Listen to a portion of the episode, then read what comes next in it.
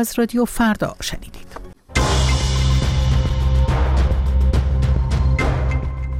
مرگ الکس ناوالنی مهمترین فعال سیاسی مخالف ولادیمیر پوتین در زندان جو بایدن رئیس جمهوری روسیه را مسئول دانست. معاون فرمانده سنتگام حضور فیزیکی اعضای سپاه در یمن برای کمک به حوسی را تایید کرد. از سال 2014 که جنگ داخلی یمن شروع شد سپاه پاسداران با تمام توان حضور داد و حج عمره امسال برای ایرانی ها به شکل رسمی لغو شد. برای شنیدن این گزارش ها و گزارش های بیشتر همراه مجله نیمه شب رادیو فردا بمانید.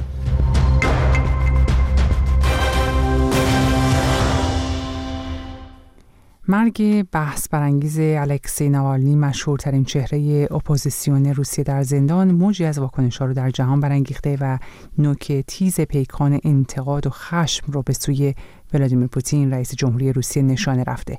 بیشتر از بنیامین صدر بشنوید. نخستین روز نشست امنیتی مونیخ در حالی برگزار شد که این نشست تحت تاثیر مستقیم خبر مرگ بحث برانگیز الکسی ناوالنی مشهورترین مخالف ولادیمیر پوتین رئیس جمهوری روسیه قرار داشت. الکسی ناوالنی رهبر 47 ساله اپوزیسیون روسیه و مخالف سرشناس ولادیمیر پوتین جمعه 27 بهمن 1402 در زندان به طور بحث برانگیزی درگذشت. یولیا ناوالنی همسر الکسی ناوالنی که از اعضای شرکت کننده اپوزیسیون و غیر دولتی روسیه در نشست مونیخ است در نخستین واکنش به خبر مرگ مشکوک همسرش گفت که پوتین برای آنچه بر سر روسیه من و همسرم آورده مسئول است اگر این درست باشه می‌خوام پوتین و تمام اطرافیانش دوستان و دولتش بدونن که اونها بابت کاری که با کشور ما با خانواده من و با همسرم کردن پاسخگو خواهند شد و اون روز خیلی زود فرا خواهد رسید. نشست امنیتی مونیخ امسال با حضور مقام ها و کارشناس های امنیتی جهان از 27 تا 29 بهمن در شهر مونیخ در حال برگزاری است. در همین حال آنتونیو گوترش دبیر کل سازمان ملل خواستار تحقیقات جامع، شفاف و معتبر درباره مرگ الکسی ناوالنی شده است. یستروسل سخنگوی دفتر حقوق بشر سازمان ملل هم گفته بود که اگر کسی هنگام حبس از سوی دولت جانش را از دست دهد فرض بر این است که دولت مسئول مرگ اوست. جو بایدن رئیس جمهوری ایالات متحده در واکنش به خبر الکسی ناوالنی عصر جمعه گفت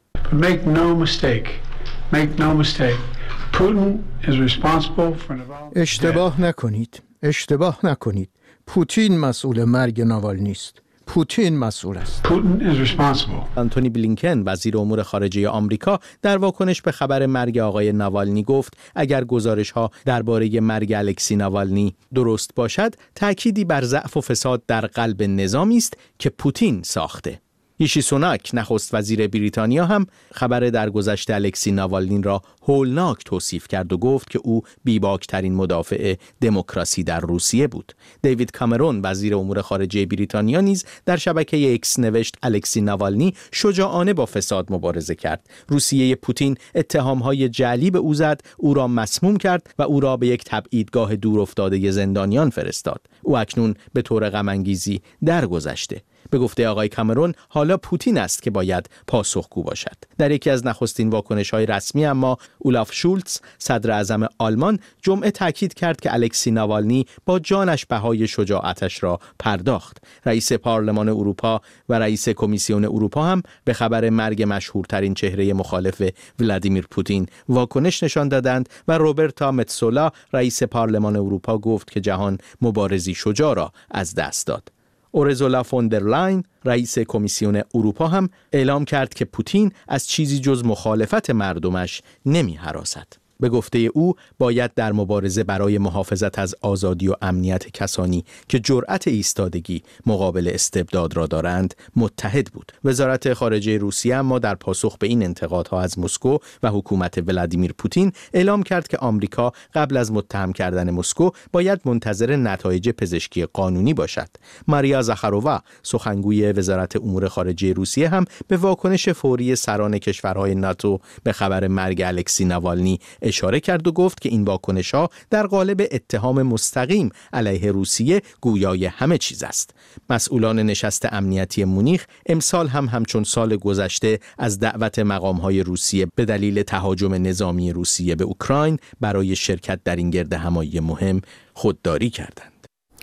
مرگ الکسی ناوالنی نه تنها واکنش های بین رو به همراه داشته که تصاویر منتشر شده در شبکه های اجتماعی نشون میده دهاتن در شهرهای مسکو و سن پترزبورگ به خیابان ها آمدن تا به او ادای احترام کنند. خبرگزاری فرانسه خبر داده که این افراد صف بستن تا با قرار دادن گل در محلهای موقت برای یادبود قربانیان سرکوب سیاسی همبستگی خودشون رو با خبر درگذشته این فعال سیاسی در روسیه نشون بدن. مقام های روسیه اما گفتن از فراخان در اینترنت برای گرد همایی در مرکز مسکو مطلع شدن و به مردم هشدار دادن تجمع نکنند. شما می توانید از طریق موجهای کوتاه رادیویی SW برنامه های رادیو فردا را دنبال کنید.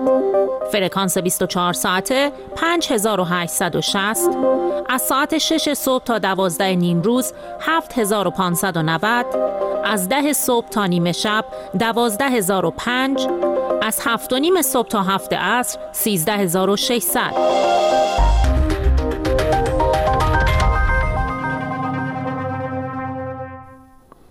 مقام های بهداشت غزه می‌گویند در پی حمله ارتش اسرائیل چهار تن در بخش مراقبت های ویژه بیمارستان ناصر پس از قطع اکسیژن جان خود را از دست دادند.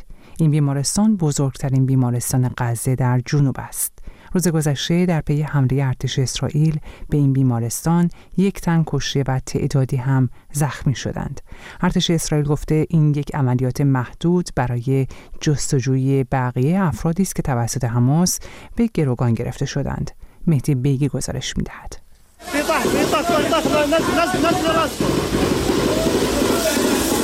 روز پنج شنبه 26 بهمن و صدای شلیک ممتد نیروهای ارتش اسرائیل در حمله به بیمارستان ناصر در خانیونس در جنوب غزه. تصاویر منتشر شده در خبرگزاری ها از وحشت بیماران و کادر درمانی حکایت دارند. رئیس این بیمارستان وضعیت آن را فاجعه بار خوانده. دکتر ناهید ابوتیما گفته چندین بیمار در بخش مراقبت های ویژه در وضعیتی خطرناک قرار دارند. روز جمعه هم به گفته مقام های بهداشت غزه چهار نفر از بیماران به خاطر قطع اکسیژن جانشان را از دست دادند. ارتش اسرائیل می‌گوید اطلاعات معتبری در اختیار دارد که گروه افراطی حماس که از سوی آمریکا و اتحادیه اروپا تروریستی شناخته شده است تعدادی از گروگانها را در بیمارستان ناصر نگه داشته و ممکن است اجساد آنها همچنان در آنجا باشد. در همین حال فشارهای بین المللی فزاینده برای توقف حمله برنامه ریزی شده زمینی اسرائیل به رفح افزایش یافته. جان کربی سخنگوی امنیت ملی کاخ سفید روز گذشته از نگرانی آمریکا در مورد جان غیر نظامیان در رفح گفت. فقط می‌تونم به شما بگم که ما معتقدیم در شرایط کنونی بدون برنامه معتبر همونطور که رئیس جمهوری گفت به خاطر بیش از یک میلیون فلسطینی که در رفح هستند باید مطمئن بشید که اونها جای امنی داشته باشند که در معرض آسیب نباشند. بدون چنین طرح معتبری عملیات بزرگ در رفح یک فاجعه خواهد بود. ارتش اسرائیل می‌گوید که می‌خواهد اعضای گروه افراطی حماس را از مخفیگاه های رفح بیرون براند و گروگانهای اسرائیلی حمله هفتم اکتبر گروه افراطی حماس را آزاد کند. ارتش اسرائیل البته جزئیاتی از طرح پیشنهادی برای تخلیه غیر نظامیان ارائه نکرده. پیشتر رهبران کانادا، استرالیا و نیوزیلند در بیانیه‌ای به اسرائیل در مورد حمله به رفح هشدار دادند و آن را فاجعه بار و ویران کننده خواندند. این رهبران خواستار آتشبس فوری در غزه شدند. این مجله نیمه شب رادیو فرداست.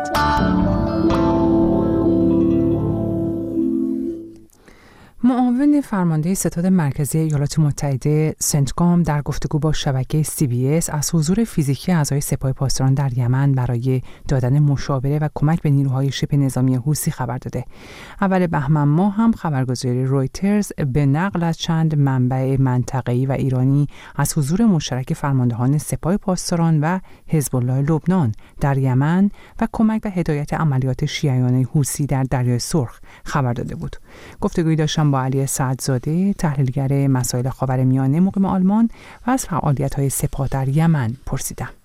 از سال 2014 که جنگ داخلی یمن شروع شد سپاه پاسداران با تمام توانش اونجا حضور داشت. به خاطر اینکه نه تنها مسئله یمن بود بلکه در اوج رقابت ایران و عربستان سعودی بودیم. و همین علت انواع موشک ها پهپادها ها راکت ها رو برای اینها فرستادن الان لیستی جلوی من هست که یکی از مؤسسات تحقیقی بسیار معتبر آلمان تهیه کرده و صحبت از این می‌کنه که از 2014 تمام اسلحه هایی که از راه دور کنترل می شده و در جنگ داخلی یمن در این طول سالها به کار برده میشه همه از ایران بوده از اسکاد زلفقار، برغان، توسکا، قاهر و غیره همه اینا رو دونه دونه نام برده که اینها چجوری به کار برده می شده در جنگ داخلی یمن. علیه گروه های درون یمن و تا حدودی هم علیه عربستان سعودی و امارات متحده عربی. کسانی رو هم که این اسلحه ها رو استخدام می‌کنن بخششون در ایران تعلیم پیدا کردن چندی قبل والسی جورنال مطلبی رو منتشر کرد که در دریای خزر در نوشهر گویا جایی هست که نیروهای ملوانی بوسی ها رو اونجا تعلیم میدن. بنابراین برنامه ریزی ایران برای پشتیبانی از حوسی ها دراز مدت هست. آقای یعنی... سعدزاده اشاره کردین که از سال 2014 از سپاه پاسداران در یمن حضور داشته و اسلحه بهشون می‌داده. ده سال در حقیقت گذشته. چرا هیچ اقدام بازدارنده ای صورت نگرفت علیه جمهوری اسلامی؟ برای اینکه جنگ یمن یک جنگ پیچیده ای بود. حتی بایدن در مبارزات انتخاباتیش از عربستان سعودی با لحن بسیار بدی انتقاد کرد. روسی ها رو از لیست ترور خارج کرد. سعودی ها رو مسئول این جنگ شناخت. به بار دیگر از خواست که این جنگ رو تمام بکنن. در حقیقت جنگی بود که این ده سال بسیار بسیار قابل بحث بود در سطح بین که بالاخره مقصر اصلی این جنگ کیه و کی چه اسلحه هایی به کار میآورد و در اثر حملات هوایی عربستان سعودی به یمن فعالیت هایی که ایران در اونجا می‌کرد زمینی و راهبردی اینها از نظر دور ماند و مسئله متوجه خود حوسی ها عربستان سعودی و طلباتی که جنگ حوسی ها به عربستان سعودی به وجود می آورد به همین علت آمریکا و کشورهای غربی کمتر پرداختند به فعالیت های ایران در یمن. الان که صحنه یمن عوض شده نوعی آتش بس بین عربستان سعودی و حوسی ها به وجود اومده و حوسی ها هم نشون دادن که در خدمت چی هستند و دارن چی کار می‌کنن. و کی هستند الان خبرها رفته رفته که ازشم مطلع بودن بقیه من داره کم کم آشکار میشه. الان در این شرایط کنونی آقای سعدزاده فکر می‌کنید که کمک ها و حضور سپاه در یمن چه پیامدهایی برای جمهوری اسلامی می‌تونه داشته باشه؟ فعلا که پیامدهای زیادی نداره چون تصمیم سیاسی در واشنگتن گرفته نشده. امروز هم معاون فرماندهی مرکزی نیروهای آمریکایی در خاورمیانه اعلام کرد که ما منتظر تصمیم سیاسی از واشنگتن هستیم یا اینکه وابسته هستیم به تصمیم سیاسی در واشنگتن. و تصمیم سیاسی هم در واشنگتن حالا بحث جداگانه به بسیار مفصل این است که فعلا وارد جنگ مفصل با ایران نشه و سعی کنه که با حملات به پایگاه های حوسی ها در یمن و فرستادن نیرو به دریای سرخ برای جلوگیری از حمله اونها به کشتی ها احتمالا توقیف کشتی های اصلی که از ایران برای حوسی ها میاد به اینا بس کنه. ولی در این حال تهدیدم کرده که اگر دامنی این بالا بگیره خود ایران رو هم مورد حمله قرار خواهیم داد. ولی به دلایل استراتژیک آمریکا فعلا تصمیم نداره یک جبهه بزرگتری باز کنه در خاور میانه چون جبهه نتانیاهو علیه حماس صافی هست و همین علت نیروهای آمریکایی به منطقه آمدن برای اینکه نگذارن که جبهه جدیدی در جنگ باز بشه که علیه ایران که در مورد حزب الله و لبنان. این تجدار و مریضی که شما در آمریکا می‌بینید ناشی از این تصمیم راهبردی آمریکا هست. علی سعدزاده تحلیلگر مسائل خاورمیانه مقیم آلمان از فعالیت‌های سپاه در یمن گفت.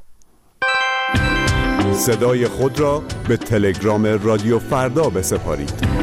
اد فرداگرام بنابر اعلام سازمان حج و زیارت حج عمره 1402 به علت عدم صدور مجوز ورود هواپیماهای ایران به عربستان لغو شده و وجوه ثبت نام کنندگان به اونها بازگردونده میشه. بیشتر بشنویم از نسرین افشار. برای نهمین سال متوالی ایرانیان نمی توانند به سفر حج عمره بروند. دلیل آن عدم صدور مجوز ورود هواپیماهای ایران به عربستان و طولانی شدن این روند عنوان شده. نزدیک به دو ماه پیش عباس حسینی رئیس سازمان حج زیارت از امضای تفاهم نامه و قراردادهای مربوطه با مسئولان حج عربستان خبر داده بود. مقدمات تشرف زائرین به عمره مفرده بعد از نه سال وقفه انشالله روز 28 آذر ماه رقم خواهد خورد. حج عمره اما در آذر ماه کنسل و به دی و بهمن ماه 1402 مکول شد. دلیلش را هم در برنامه تلویزیونی این چنین توضیح دادند. اعزام زائران ایرانی به عمره به تعویق افتاد. اعلام کردن به این دلیل که یه مقدار ظاهرا از زمان اعلام تا زمان اعزام فاصله کمی بوده درخواست های کمی آمده و به همین دلیل کاروان ها تکمیل نشدن. این سفرها آغازش به 13 دی ماه موکول شده. وزیر فرهنگ و ارشاد اسلامی هم دلیل لغو سفر زائران را اختلاف فنی میان دو سازمان شرکت هواپیمایی اعلام کرد. حدود یک ماه بعد اما سخنگوی سازمان هواپیمایی کشوری در جواب گفت تا کنون اعلام رسمی و یا غیر رسمی از سوی سازمان هواپیمایی کشوری عربستان دال بر وجود اختلافات فنی واصل نشده است. پیش از این عباس حسینی رئیس سازمان حج و زیارت در مورد هزینه های این سفر چنین گفته بود. انشالله فردا ساعت 11 صبح ثبت نام از متقاضیانی که در سال 1387 نزد شعب بانک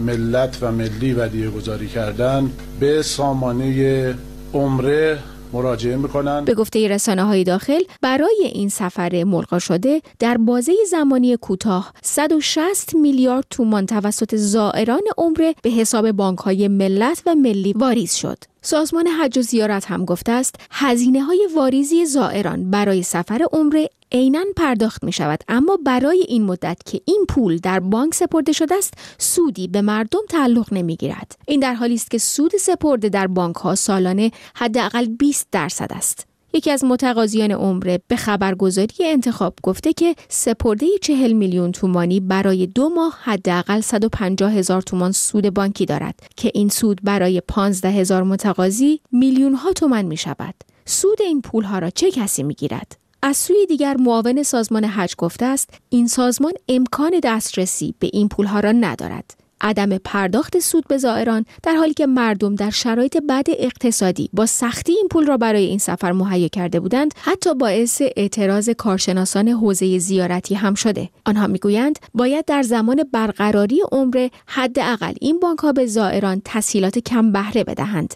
در این میان ریاض هنوز علت خودداری از صدور مجوز به پروازهای ایرانی را تا کنون اعلام نکرده است. با اینکه عادیسازی روابط ایران و عربستان از اسفند 1401 پس از هفت سال وقفه به دنبال حمله حامیان تندروی جمهوری اسلامی به سفارت و کنسولگری این کشور در تهران و مشهد با میانجیگری چین و با پیش شرطهایی از طرف عربستان سعودی صورت گرفت اما هنوز چالش های متعددی در مسیر عادیسازی کامل روابط وجود دارد. گزارشی شنیدید از نسرین افشار از لغو رسمی حج عمره.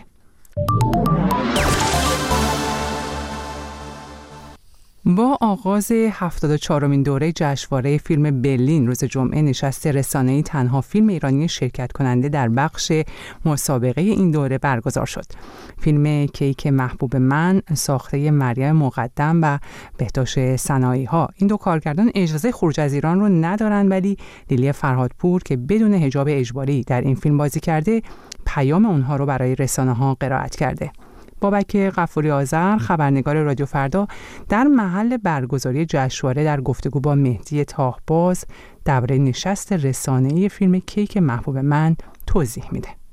نشست شلوغی بود و نشست پر احساسی می‌تونم بگم. بارها صحبت های دو بازیگر اصلی فیلم کیک محبوب من لیلی فرهادپور و اسماعیل مهرابی که با نمایندگی از عوامل فیلم در نشست حضور داشتن قطع شد با تشویق های نمایندگان رسانه های عمومی که اتفاق تقریبا کم سابقه ای هست که خبرنگاران به گفته های عوامل چنین واکنش هایی نشون بدن.